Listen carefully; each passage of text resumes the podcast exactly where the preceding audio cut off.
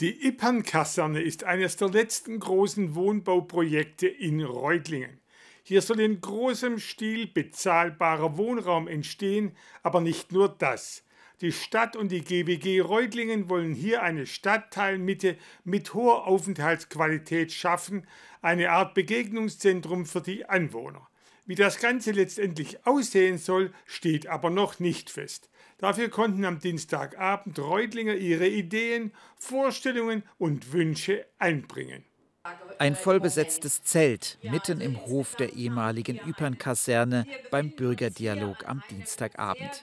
Es ging um die Frage, was soll hier entstehen.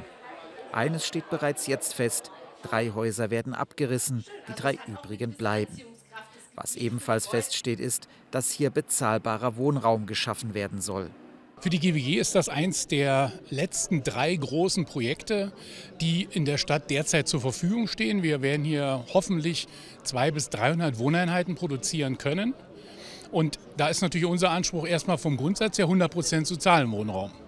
Doch das werde nicht möglich sein, so Gütert. Denn je mehr Bürger und Interessenten sich beteiligten, desto mehr Ideen entstünden. Und bereits jetzt gäbe es für das Quartier auch andere Interessenten.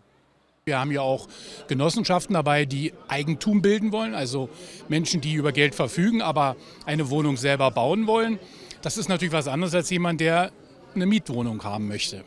Aber hier soll nicht nur gewohnt werden. Bereits jetzt sind einige Initiativen und eine Fahrradwerkstatt hier untergebracht. Das alles soll bleiben und durch einen Einkaufsmarkt und beispielsweise ein Café ergänzt werden. Auch Lidl hat bereits Interesse an einer im Quartier integrierten Filiale geäußert. Hier soll eine Art Quartiersmitte ausgebildet werden. Wir haben heute Abend, es sind etwa 120 Leute dort und es sind viele Leute aus der Nachbarschaft, äh, die schon in den äh, Situationen eben verdeutlicht haben, wir brauchen eine Quartiersmitte, wo wir uns treffen, wo Begegnung möglich ist. Und das soll hier auf dem Gelände passieren.